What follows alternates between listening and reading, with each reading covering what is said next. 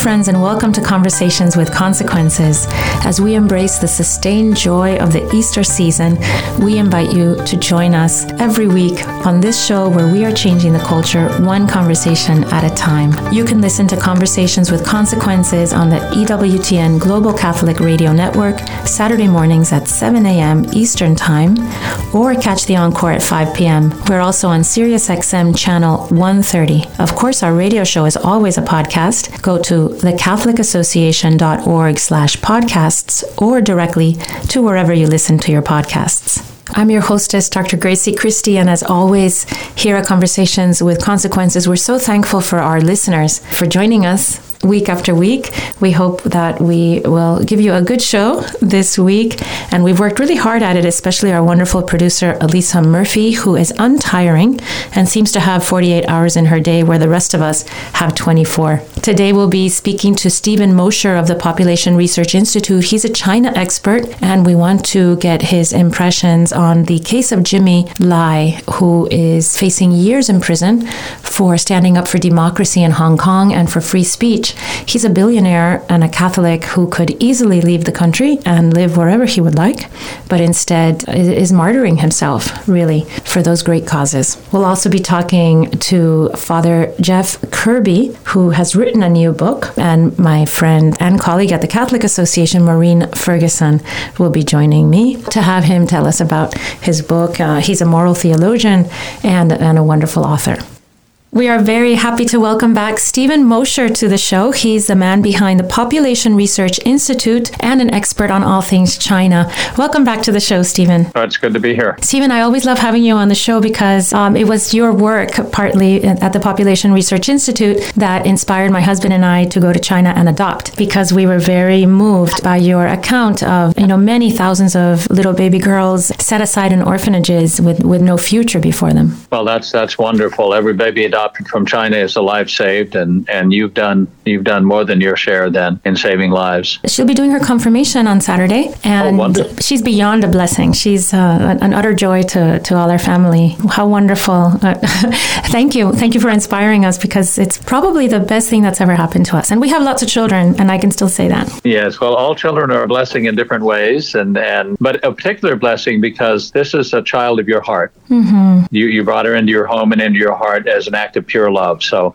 that says a lot about you and your your husband. I'm sure you've been richly blessed in consequence. We have. Um, I think it's uh, when you know adoption is something that it's it's like an, an idea that comes from God and then showers graces on the family. So I'm always very grateful to God that that He gave us the that impetus and and, and put that in our hearts. I've been thinking a lot about China this week because we've been reading about Jimmy Lai and and I'm very sad about him. He is a, a, a Catholic, a very well known Catholic in, in Hong Kong, an entrepreneur who is a force for democracy. Well, Jimmy Lai owns and, and runs the Apple Daily. That in Chinese that's the Pingguo Bao, which literally is Apple Daily in Chinese. He's the last really free media voice in Hong Kong. The other media in Hong Kong, radio, uh, TV, television, has all been purchased by the Chinese Communist Party or billionaires who are also members of the Chinese Communist Party to control the reporting in that city. Once free city now, of course, enslaved by the Chinese Communist Party. So, as the last bastion of free media, free thought, and, and free expression in Hong Kong, he's been persecuted tremendously.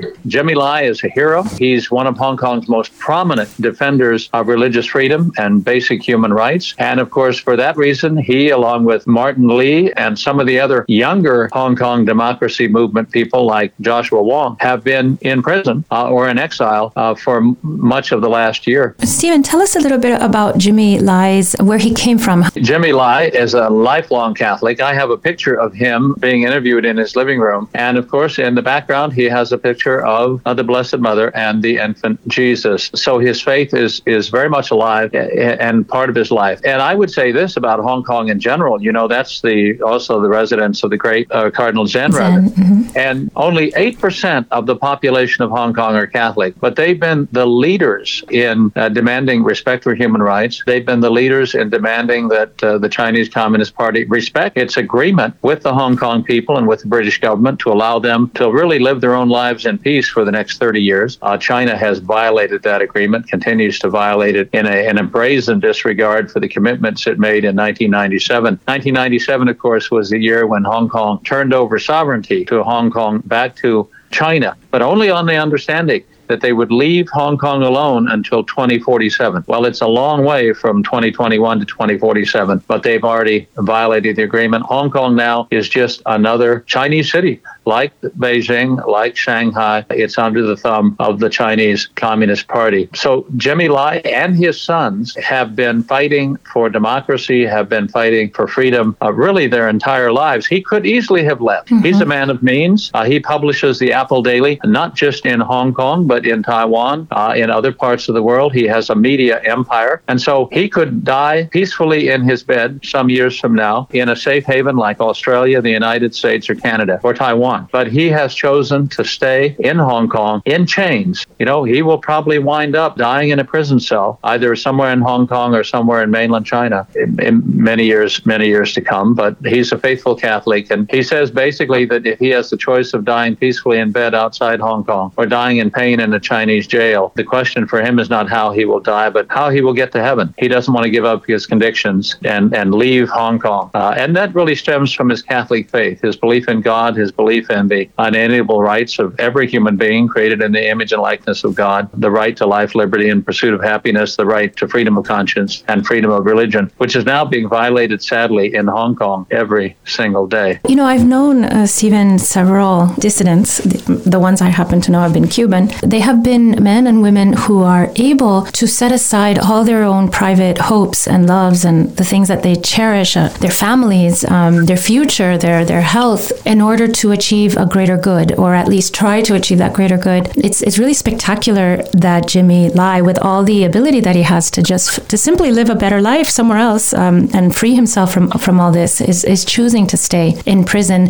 And he wrote a letter, a beautiful letter from prison, and I'll quote: "Hong Kong's situation is increasingly chilling, but precisely because of that, we need to love and cherish ourselves more. The era is falling apart before us, and it is time for us to stand tall and keep our heads high." It's really wonderful I think, Stephen, that the people in Hong Kong who hope for their freedom have a leader like Jimmy Lai to inspire them. Yeah, I do too. And I, I think that faithful Catholics, you and I, and Jimmy Lai, and Martin Lee, and, and the others in Hong Kong who are fighting for freedom, understand that Chinese communism is not immortal. It will end. It will end. And when it ends, China will be the greatest field of Christian mission in centuries. And it will be the people from Hong Kong, the Catholics in Hong Kong, the faithful Catholics in Hong Kong, who lead that missionary enterprise enterprise. And, you know, being Catholic, they're not solely focused on the here and now. They understand that there is a glorious hereafter awaiting them. Uh, however painful, however much suffering they endure in this life, they will be in that part of that glorious reunion in heaven in the next. And I think that gives them wisdom, it gives them perspective, and it gives them courage to fight the good fight for as long as they have breath in their body on this earth. And that's uh, that's Jimmy Lai. Do you think anyone in our country in the current administration is worried about Jimmy Lai and, and what's being done? done to him and the other pro democracy uh, activists? Well, there's so much to pray for these days uh, where China is concerned, but I would hope that, that faithful Catholics listening to the program would be praying for Jimmy Lai and Martin Lee and the other democratic activists who are being imprisoned for their for, they're prisoners of conscience. Really, the it's too early to tell how strongly the Biden administration will speak up for people like Jimmy Lai in Hong Kong. It's still early days, and I'm hoping that the very sound policies, the very strong policies uh, that were put in place under the uh, in the State Department under Mike Pompeo, for example, and with with uh, Senator, later Ambassador at Large for Religious Freedom, Sam Brownback, wonderful Catholic himself. Mm-hmm. Uh, those policies of speaking out firmly and strongly on human rights and violations and sanctioning officials in Hong Kong and other parts of China responsible for human rights violations. I'm hoping those policies will continue. There's some evidence that they will, but we need to keep the pressure on. The, the fact is, for the last 30 years, I've worked on human rights issues in China. And it is always the case that if you bring enough attention to the plight of someone like Jimmy Lai or Martin Lee or other political dissidents in China, religious prisoners of conscience in China, to the outside world, the Chinese Communist Party, which is afraid of losing face, will back down, will back off, and cut the sentence of these people or even release them from jail entirely and allow them freedom. So we need to keep the pressure on. We need to call attention to the terrible human rights violations that are being carried out by the Chinese Communist Party. And again, we can pray them out of prison. If you're just joining us, you're listening to Conversations with Consequences on EWTN Radio. I'm your hostess, Dr. Grazie Christie, and we're speaking to Mr. Stephen Mosher of the Population Research Institute. Now, uh, talking about face in China, saving face, um, the Olympics are set to be held, the Winter Olympics in 2022, and there are people calling for a boycott. Do you think this is something the Olympics that would pressure China to make some changes or maybe even release some of their prisoners, like Jimmy Lai? Yeah, I mean, again, all sorts of, we should be pressing all sorts of pressure points where China is concerned. I have been an advocate of boycotting the Beijing Olympics. The Winter Olympics are scheduled to be held in Beijing in 2022. Mm-hmm. And and I think that's a very bad idea because the human rights situation in China, Grace, is is probably worse now than it has ever been in the last 40 years. And I say that as someone who 41 years ago was in the operating room in China when they were forcibly aborting and sterilizing Chinese women by the millions. And you say, what could be worse than that? I mean, that was 1980. Well, what's worse than that is they're now sterilizing and aborting minority women in China. But aside from that, uh, they've locked up a million and a half Uyghurs uh, from the far west, a Turkish speaking people, along with a couple hundred thousand Kazakhs and other minorities in concentration camps uh, where they're used as slave labor. Uh, the women are forced to work long hours during the day, and if they're young and pretty, they're they're mistreated, they're abused uh, sexually at night. So the, the from the standpoint of religious freedom, from the standpoint of the persecution of minorities, from the standpoint of genocide in uh, eastern Turkestan, from the standpoint of, of political dissidents being arrested, the human rights situation in China is is is very bad now and getting worse. And and it's because of the fact that we now have in power in China uh, really a clone of Mao Zedong. Mm. Uh, Xi Jinping, uh, the current leader of China, who's not the president of China. You never, if you read Chinese as I do, there's no, he has no title like president, Zongtong. He is the general secretary of the Chinese Communist Party. He's the general secretary of the Central Military Commission who controls the People's Liberation Army, right? He is the head of the Communist Party and the head of the military. They like to use the word president because it suggests that he's he's somehow democratically mm-hmm. elected, mm-hmm. and he's not. And because he's a clone of Mao, and because he wants absolute power in a in a, a, a it's almost a, a, megalomaniac in that sense. All roads lead to Xi Jinping. They're now closing down churches in China, and they're converting in, them into what are called civilization practice centers for the new era. So you take down the cross. Uh, you tell the pastor that from now on he's got to be a propagandist for the Chinese Communist Party. You bring in Communist Party cadres, and you take away the Bibles and you give them the collected works of Xi Jinping, none other than Xi Jinping, and they spend hours a day in the church, what used to be a church, now this civilization practice center for the new era, learning to recite the sayings of Xi Jinping. And they're told, Grace, they're told that they should not worship God because all the good things in their life, their food, their clothing, their housing, comes from none other than their new God, Xi Jinping, and they should have no other gods before them than Xi Jinping himself. That's what's happening in China right now. We have seen this kind of religious fervor for the Chinese Communist Party and its leader since the, the days of the Cultural Revolution back in the 1960s and early 70s. So that's why I say the, the human rights situation in China is, is the worst that it's been in the last four decades. So why do you think uh, the, the premier is, um, is doing this sort of retread of the Cultural Revolution? Is it to, to expand China's, in order to, to strengthen China and expand its hold over the area? He has consciously modeled himself on Mao Zedong. He aspires to be what Mao was, and that is an absolute despotic ruler of a of a people who look to him for everything everything good in their life. And uh, because he's modeled himself on Mao Zedong, he has a, a, a very large cult of personality. He has published his collected works in the same way that Mao published his collected works and had the Little Red Book. Mm-hmm. Xi Jinping has the high tech version of the Little Red Book. You know what that is? That's the Xi Jinping app that you, if you're in China, you have to download on your phone. And every day you have to read a lesson from the writings of Xi Jinping. Really? And then after, yes, and then after reading the lesson, takes you 20, 30 minutes, you have to answer questions correctly on the lesson that you've just read. And you have to complete that assignment every day in order to keep your political credit score. They call it a social credit score, but it's really a political credit score. You have to keep your political credit score above water. You have to do your Xi Jinping lesson every day. So it's the in the old days, of course, they had the little red book. They'd have study sessions in the evening. Now, of course, they bring the study session to your iPhone. They track you on your phone so they know whether or not you've done your lesson for the day or not. And so doctors, in China, lawyers in China, engineers in China, uh, not just Communist Party officials, not just ordinary people. Everybody has to do their Xi Jinping lesson every day. That shows you the extent to which this cult of personality, this unhealthy cult of personality for Xi Jinping, in which he's to be all things to all people, has grown in China. And so, what the Chinese Communist Party, officially atheistic, is trying to do, of course, is what Communist parties always try to do try to replace faith in God with faith in this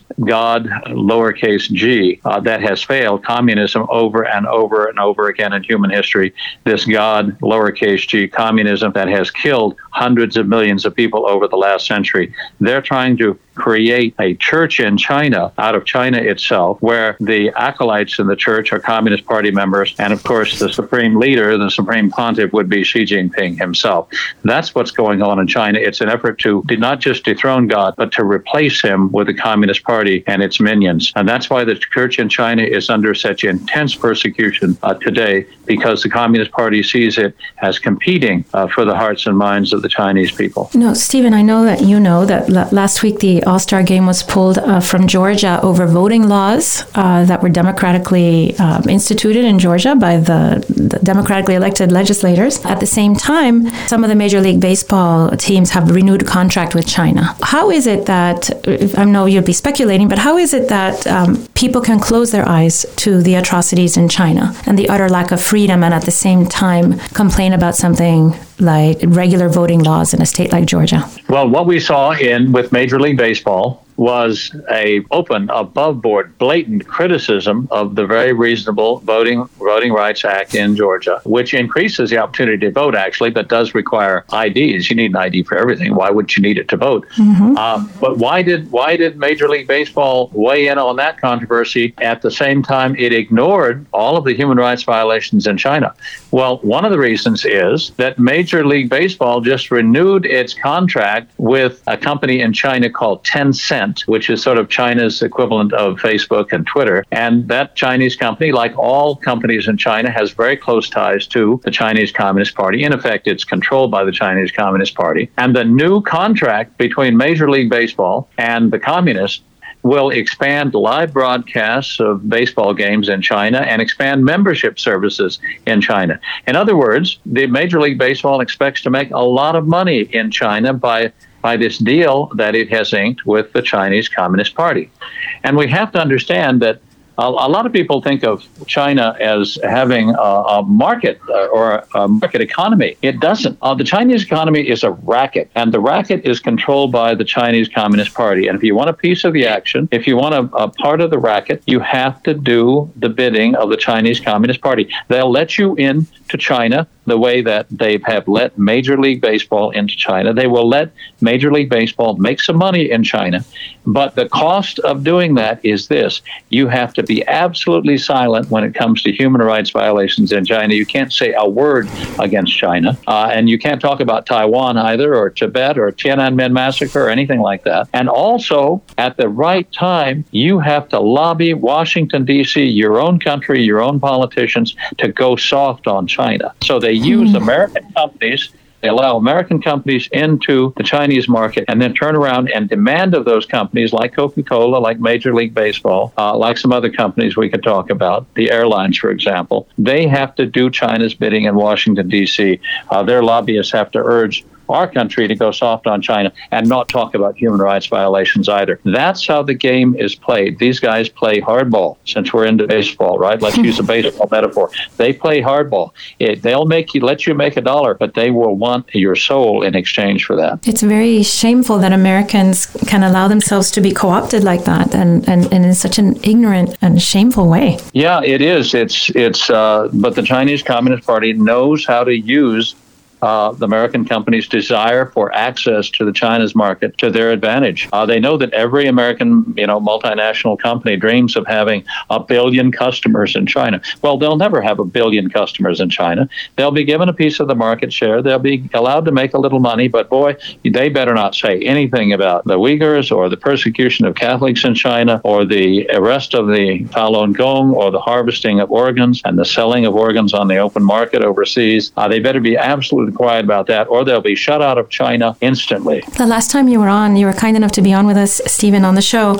It was just after Mike Pompeo of, of the last administration, Secretary of State, had declared the situation in China with the Uyghurs a genocide. And that seemed like a very important declaration, something that could have a lot of weight in, in public opinion and in, in consequences.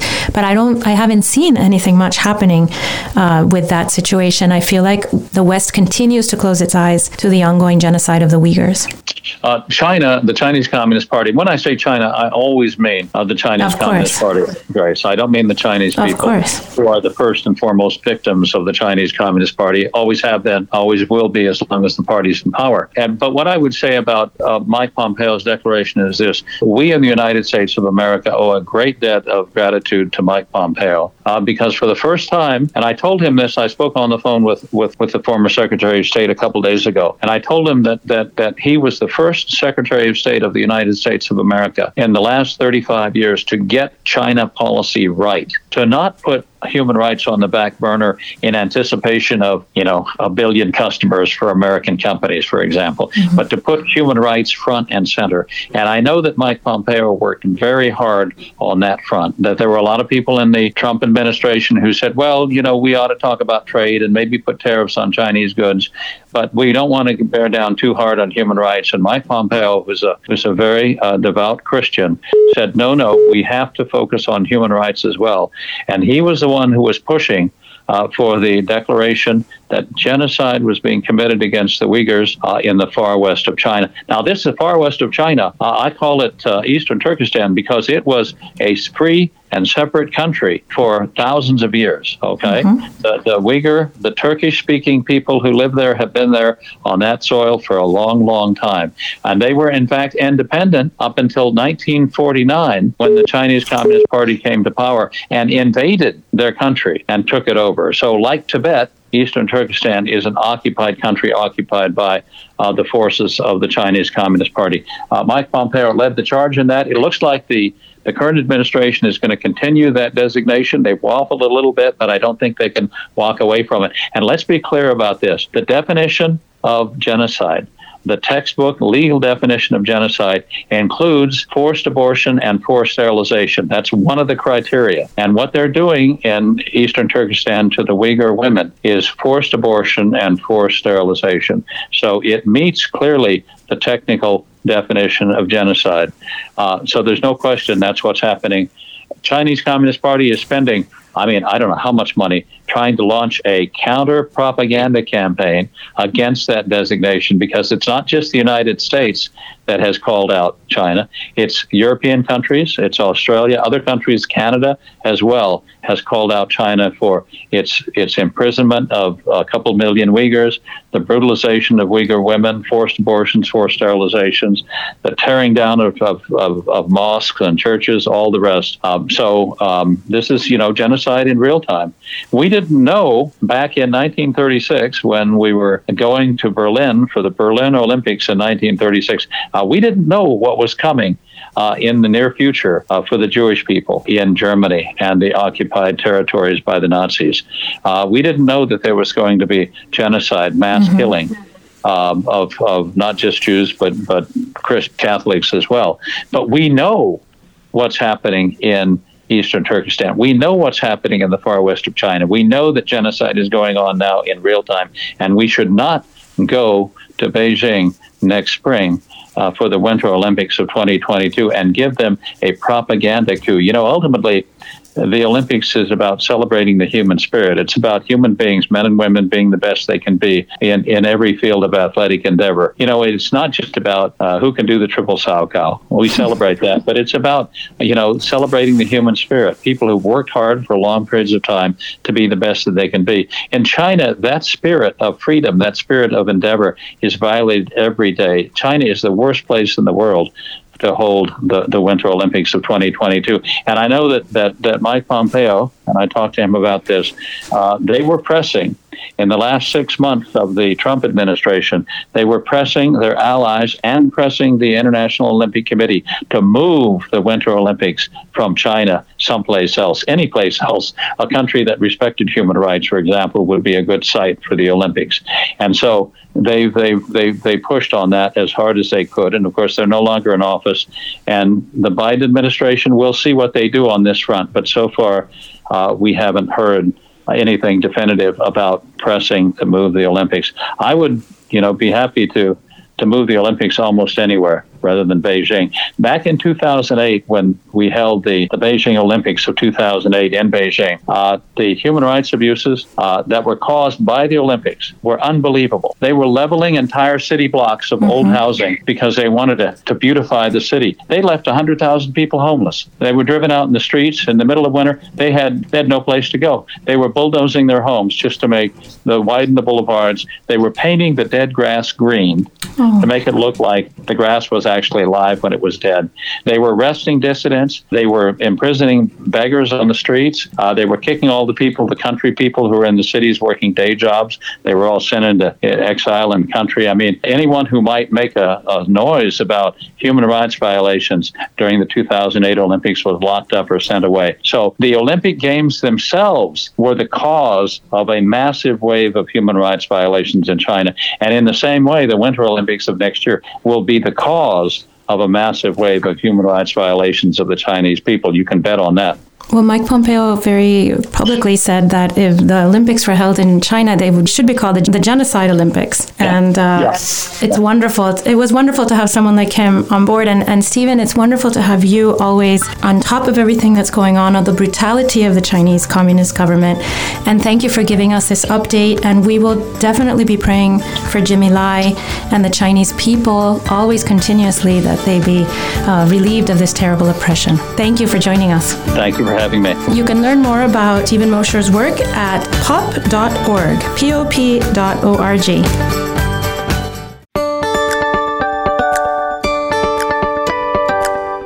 Welcome back to Conversations with Consequences. I'm your hostess, Dr. Grazie Christie, along with my dear friend and TCA colleague, Maureen Ferguson. We are now welcoming Father Jeff Kirby back to the show. Father Kirby is a fearless shepherd of Our Lady of Grace in Indian Land, South Carolina, and a renowned moral theologian. He was named a missionary of mercy by Pope Francis a few years ago now, and he's also an author of several books. He's out with a new book, which is especially important given the current uh, crazy times that we live in.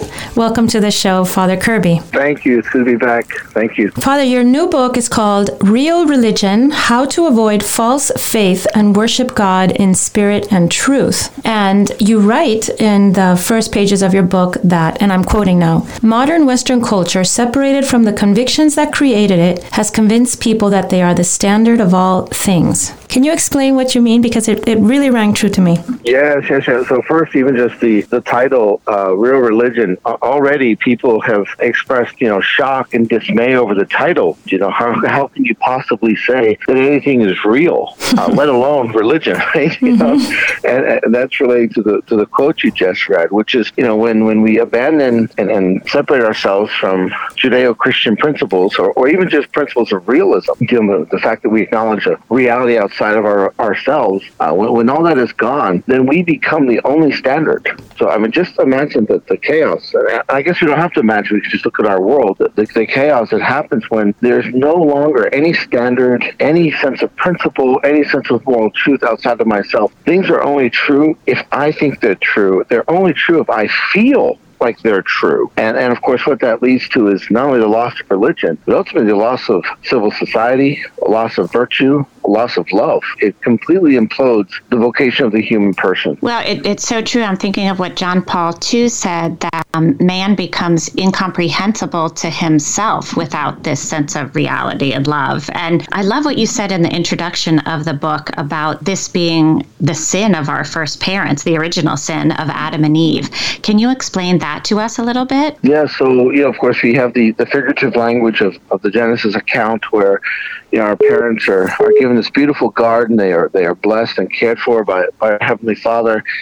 And in order to respect their freedom, there's one tree that they are not to eat of. And of course, the evil one comes and, and, whispers lies and says, you know, God's keeping something from you. You're supposed to be greater. You're supposed to be his equal. And of course, the, the power that's being held back is the power to determine, to determine what is right and wrong. And God said, don't eat from that tree. Don't don't try to exercise that power because it's beyond us. We, we don't have the power, the perspective, the, the understanding in order to determine what is right and wrong. Our first parents uh, chose not to obey our Heavenly Father. Instead said, no, we are going to take this power for ourselves. We are going to decide what is right and what is wrong. Well, there it is. Like that, that's the fall. You know, no longer this sense of, of trust in God or willingness to obey Him or to love Him. And, and that begins this downward spiral that we see throughout human history. Now, that spiral can be stopped and reversed by the power of God's grace, grace which comes from true worship, real religion. But this battle will continue until the end of time. And it began there in the garden with our first parents. Father, tell us what you mean by this. Your, your book distinguishes between what you call real religion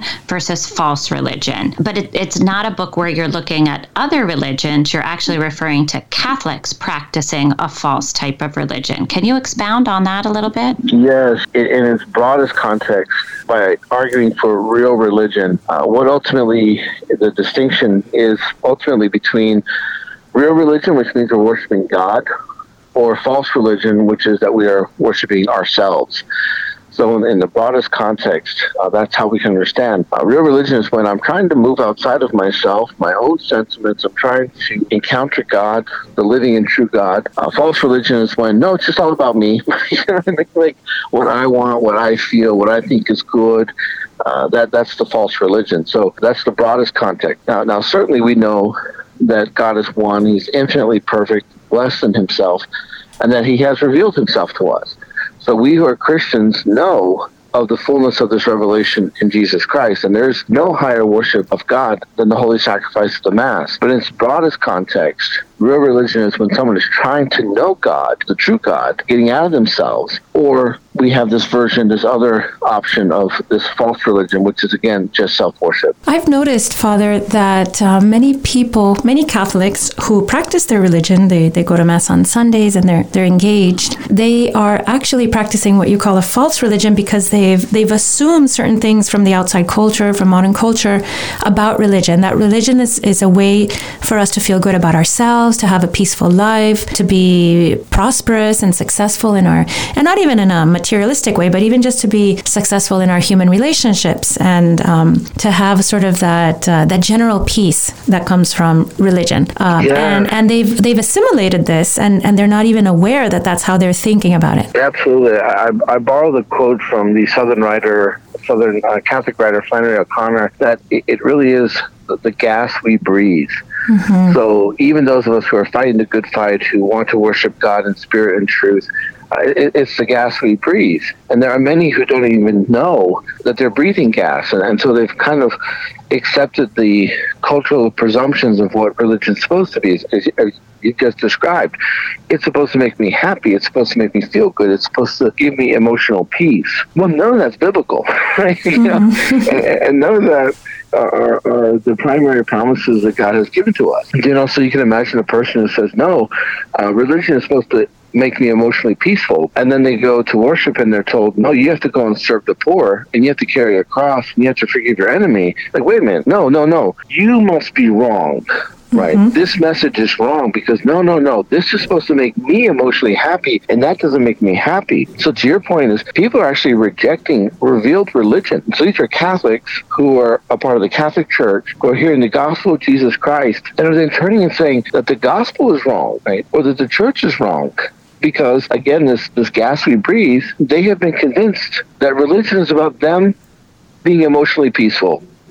Or being mm-hmm. subjectively satisfied. Father, in the book, you illustrate this point by recounting a conversation you had with a young couple who were sitting in your office one day, and they were saying, "You know, Father, if only you had better music. If only, you know, if only, if only." and and you try to explain to them that worship is about the adoration of God.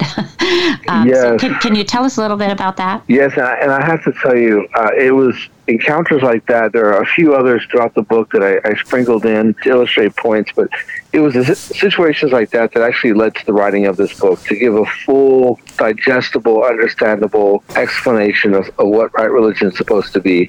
Because with this couple, they come, they're very well intentioned. Uh, we sat for almost an hour as they were describing everything that we can do to, as they said, make the Mass better. Now, when we hear that, we should immediately cringe because the Mass is the representation of the Lord's sacrifice to God the Father by the power of the Holy Spirit. There is no making that better. you know, right? And of course, what they meant was they wanted it more suggestively satisfying. And you can imagine everything from a megachurch was in their list, and they wanted to impose that upon uh, the worship of the Mass. Now, for the hour we were talking, they gave all these ideas and suggestions. At the end, I pointed out to them there was one person that they did not reference in the entire conversation. So you can imagine an hour of conversation. They were looking at me like, What are you talking about? I said, In this entire conversation, you have not yet referenced God. You have not spoken about God one time in this conversation, right? Thinking that that would be kind of the wake up, like, gosh, maybe something's wrong with our ideas. If we could go for an entire hour and not even talk about God. But no, it didn't. that didn't happen. uh, instead, it became a back and forth, and, and the conversation kind of just dissolved. Uh, but I was trying to point out to them, which is we can list all the things that we suspect or we want to make us happy, but adoration of God is the point of worship, which is exactly leaving ourselves, dying to ourselves, to be with God there during the sacrifice, to, to to again die to ourselves so we can encounter God as He has revealed Himself. And that's the real challenge. This is why religion is a virtue, right? We exercise this virtue. We die to ourselves. We ask for the God the help of God's grace in order to do this. Unfortunately, this young couple didn't quite understand that. If you're just joining us, you are listening to Conversations with Consequences on EWTN Radio. I'm your hostess, Dr. Grazie Christie, along with my dear friend and TCA colleague, Maureen Ferguson.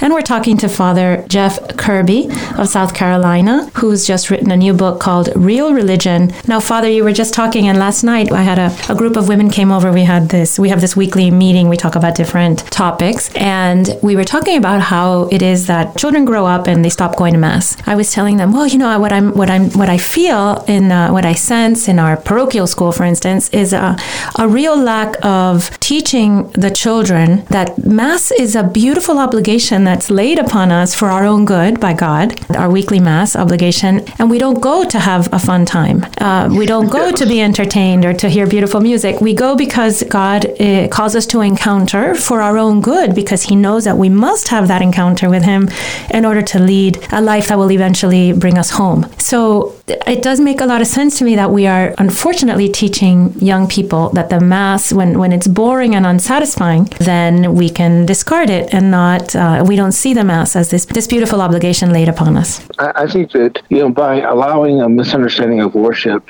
uh, it has come back uh, with dire consequences in the state of the world and the life of the church. Because when we really think that worship of God is supposed to be about me, that I'm supposed to get something out of it, I'm supposed to be made subjectively happy, uh, we have completely inversed the very purpose of worship. If anything in our world reminds us of our place that we are creatures, that we are called to humility and gratitude, that we are called to approach the world in a, in, in a posture of receptivity. If anything helps us with that, it is worship. We go before God, the creator of all things, and we are reminded by the very act of worship of where we really fit. We can't go to worship, true worship, real religion, and walk out thinking that we are greater than we truly are, mm-hmm. or that we are somehow the center of the universe, because true worship, real religion, puts us in our place. Right? And I suspect that that's why so many contemporary people find it boring, or it doesn't help me, or again, these things that they think religion and worship supposed to be, real religion doesn't measure up because those are false standards. Like those are not biblical standards because real religion is very actually liberating. Good. The whole world doesn't rest on my shoulders. Good. Mm-hmm. I don't have to define the whole of reality. Like there's a great peace and consolation that comes with that. And also when we go before God and we worship Him, so the virtue of religion in our tradition is placed within the virtue of justice. And justice is giving someone else their due. That can be punitive. Someone does something wrong, then there should be some type of discipline or punishment. But justice also has a par- positive aspect. Someone works for me, I pay them a just wage. And we place the virtue of religion within the virtue of justice because religion is, is when we give God his due. We give justice to God. And when I look at the world, I see so many movements that want equality and justice and so on. Uh, these are all of themselves good, oftentimes misleading or mis-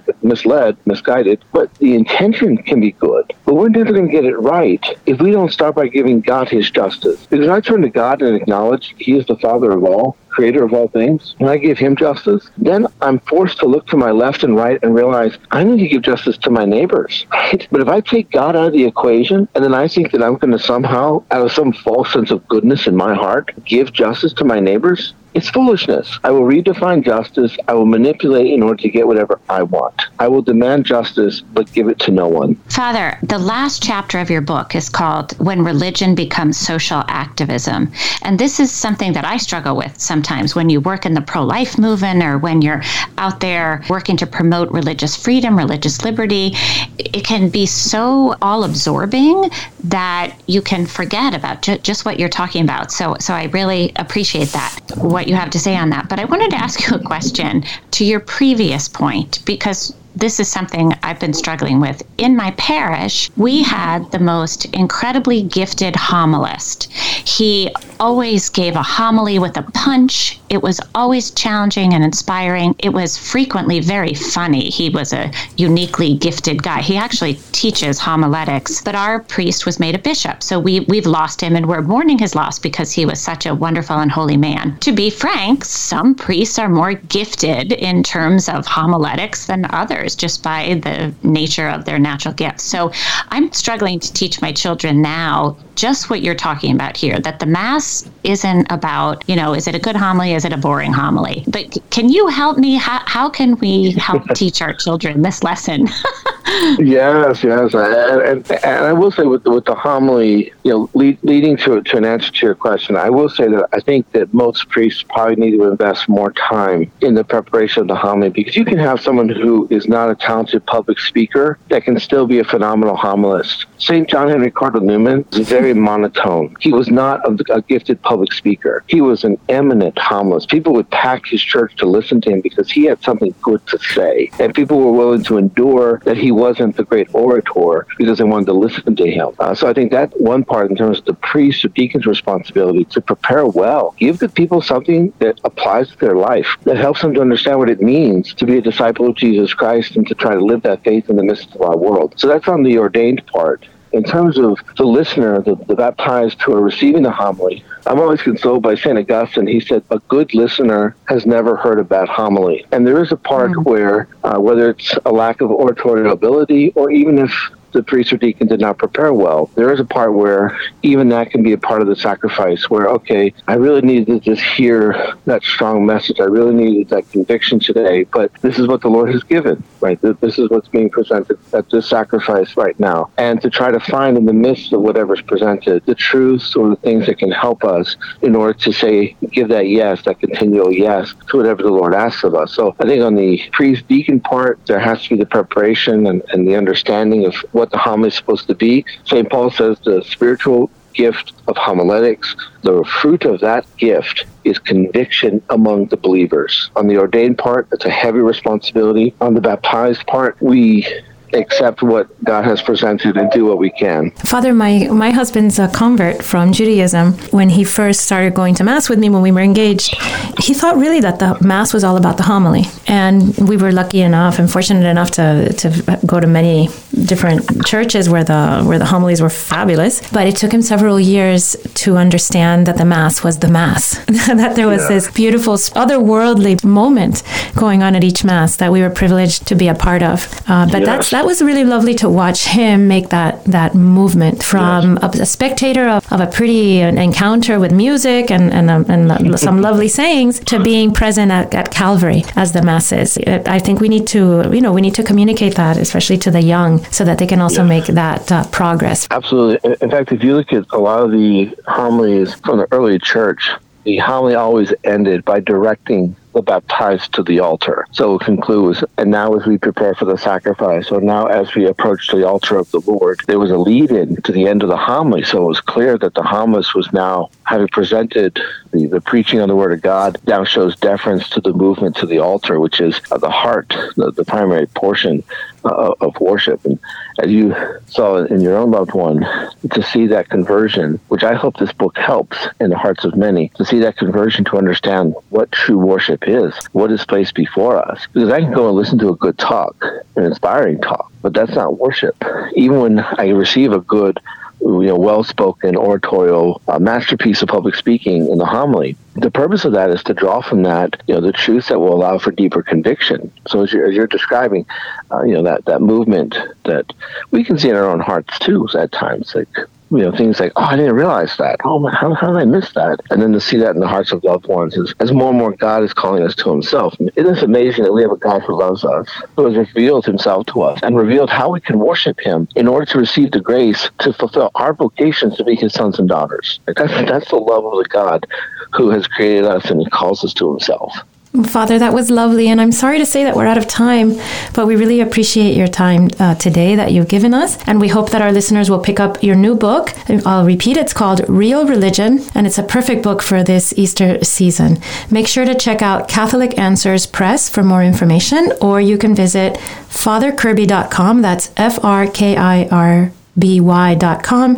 And thank you again, Father, for your insights and wisdom. My, my pleasure. God bless you. And now, Father Roger Landry offers us, as is customary, a short and inspiring homily to prepare us for this Sunday's Gospel. This is Father Roger Landry, and it's a joy for me to be with you as we enter into the consequential conversation the risen Lord Jesus wants to have with each of us. If ever there were a day for a party, it was the day Jesus rose from the dead was the happiest day in all of human history, made more jubilant by ending the terrible despair and dejection of the disciple over the previous two days. And once the immense shock of seeing Jesus risen from the dead walk through the closed doors of the upper room to greet them had worn off, St. Luke tells us that the disciples were incredulous for joy and amazed. But they didn't run out for gallons of wine or ask Jesus to convert water into champagne. Jesus didn't call for cakes and fruit and other Middle Eastern celebratory fare. Instead, in the midst of the joy of his resurrection, Jesus turned the upper room into a vocational training school and began to finish the training of the disciples and apostles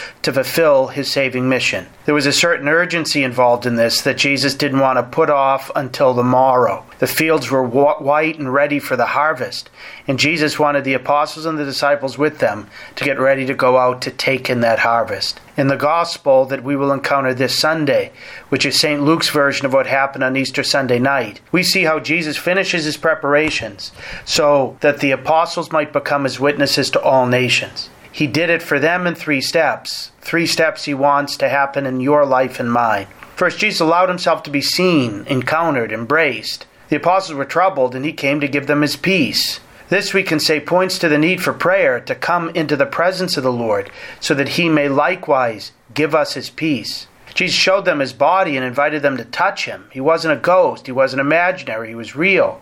St. Luke tells us that they were amazed and incredulous for sheer joy. This points to the need for us to recognize that Jesus' presence with us isn't phantasmic. He's real. He's got real flesh and blood. We can see him, we can touch him, and not just on the outside, but on the inside. All this points to the importance of the Eucharist, which is meant to amaze us and make us incredulous for sheer joy. This truth that seems too good to be true actually is true. God is with us in his risen body and blood, and he comes to give us himself Any apostle needs to live a Eucharistic life, to be amazed at God's gift of himself, and bring that joy out to others. Second, Jesus opened their minds to understand the scriptures, St. Luke tells us just like he had done hours before on the, with the disciples on the road to Emmaus, whose heart he had made burn as he interpreted to them the things about himself in the scripture. So Jesus filled his apostles with a similar fire, showing them too how everything foretold had been accomplished. He was the fulfillment of Joseph's being betrayed by his brothers, of the innocent Abel killed by his brother Cain, of the suffering servant whom Isaiah prophesied would be wounded for our transgressions, crushed for our iniquities, of the Passover lamb, and more. As St. Luke's Gospel summarized, Jesus helped them to see how everything written about him in the law of Moses, the prophets, and the Psalms had to be fulfilled.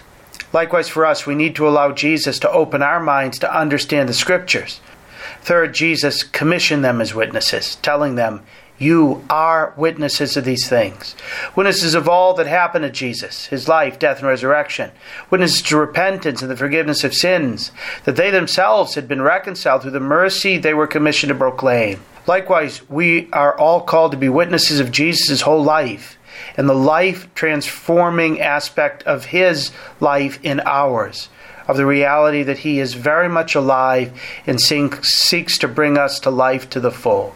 The path begins with an encounter that can't be taken for granted. There are many Catholics who keep the Ten Commandments, who are engaged in charitable works, who only know about Jesus rather than know the Lord personally. They say their prayers rather than enter into a genuine prayerful dialogue. They go to confession and forensically audit their soul, but do so as if they were engaging in a good spiritual exercise rather than meeting the Lord who out of mercy died to take their sins away. They come to the Mass if they were, as if they were attending a commemoration or sacred ceremony, rather than really meeting Jesus Christ. The same Jesus who was wrapped in swaddling clothes, who walked the dusty streets of Palestine and hurdled the waves of the Galilean Sea, who was hammered to the tree on Calvary, rose from the dead and entered the upper room. Many young people live by good Catholic values they've inherited from their parents, grandparents, and godparents, but haven't yet made those values personal. They're comfortable answering the question, Who do people say that the Son of Man is? But not yet, Who do you say that I am? Because they really haven't had that personal encounter with Jesus that's supposed to be the source and summit of every day in the life of a Christian who prays and lives by faith. In order to become a witness, however, we need to do more than simply encounter Jesus. We know that there were many in Jesus' time who met him, heard his words, who could even repeat them, but who chose not to follow him and not to bring others to encounter and follow him as well. Nicodemus, for example, came to meet Jesus by night, but he was too afraid to encounter Jesus in the daylight and potentially put at risk his position with the Sanhedrin.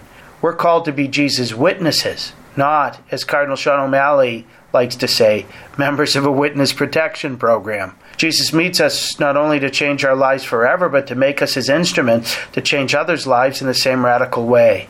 If we've really encountered Jesus, we can't help but cheer him. But there's a third aspect of witness we need to confront. The witness we're called to give is one truly of Jesus, of his way of being, acting, interacting, of the way he changes us for the better. The 19th century German philosopher Friedrich Nietzsche, who coined the phrase God is dead, whose thoughts on the will to power provided one of the main philosophical foundations for the Nazist ideology, once said, I may have be- been able to believe in a redeemer if I had ever met someone redeemed. He never met someone, he was claiming who really lived the Christian faith, reminded him of Jesus, who enfleshed the Christian promise we carry within. The reality is that everyone who encounters us is meant to encounter someone redeemed, someone raised from the dead. Everyone we meet should be able to spot in us someone who has seen Jesus, remembers Jesus' words and remembers him, who has had his life or her life totally changed by Jesus and it recognizes that the greatest gift we could ever give someone else is the gift of the Lord. This obviously means that we seek to live like Jesus. As Christians, we give witness to what we believe, whether we want to or not. The question for us is whether we give witness to the risen Christ and his unbelievable gift of salvation, his teaching, love, presence, his church, or whether we give witness that we don't really believe what we profess we believe, or that we believe it conceptually, or that we don't really love the Lord in the gift of our faith no matter how we've lived in the past, this Easter season, Jesus wants to raise us all from the dead with Him He wants to help us to experience the deep power of His resurrection so that we will no longer be troubled with questions arising in our hearts, but like the apostles after encountering Jesus in the upper room, will be incredulous for joy and amazed. On Easter Sunday evening, Jesus didn't throw a big party, but instead formed us for the urgent task of going out and inviting everyone to the banquet. God is indeed planning an eternal banquet, a feast that will know no end. And He's sending us out into the world with the invitation. To strengthen us for that mission, He comes to meet us this Sunday in the upper room, where He weekly, even daily, meets us, gives us His peace, opens our minds to understand the Scriptures, and sends us out changed to help Him change the world. God bless you. Thank you, Father Landry. To hear more from Father Landry, check out his website at CatholicPreaching.com, and you can also catch his writings at EWTN's own National Catholic Register. A big thank you to all our listeners for joining us. I hope that this show was helpful. I hope that it gave you more peace and more hope and more joy, and you go with our prayers.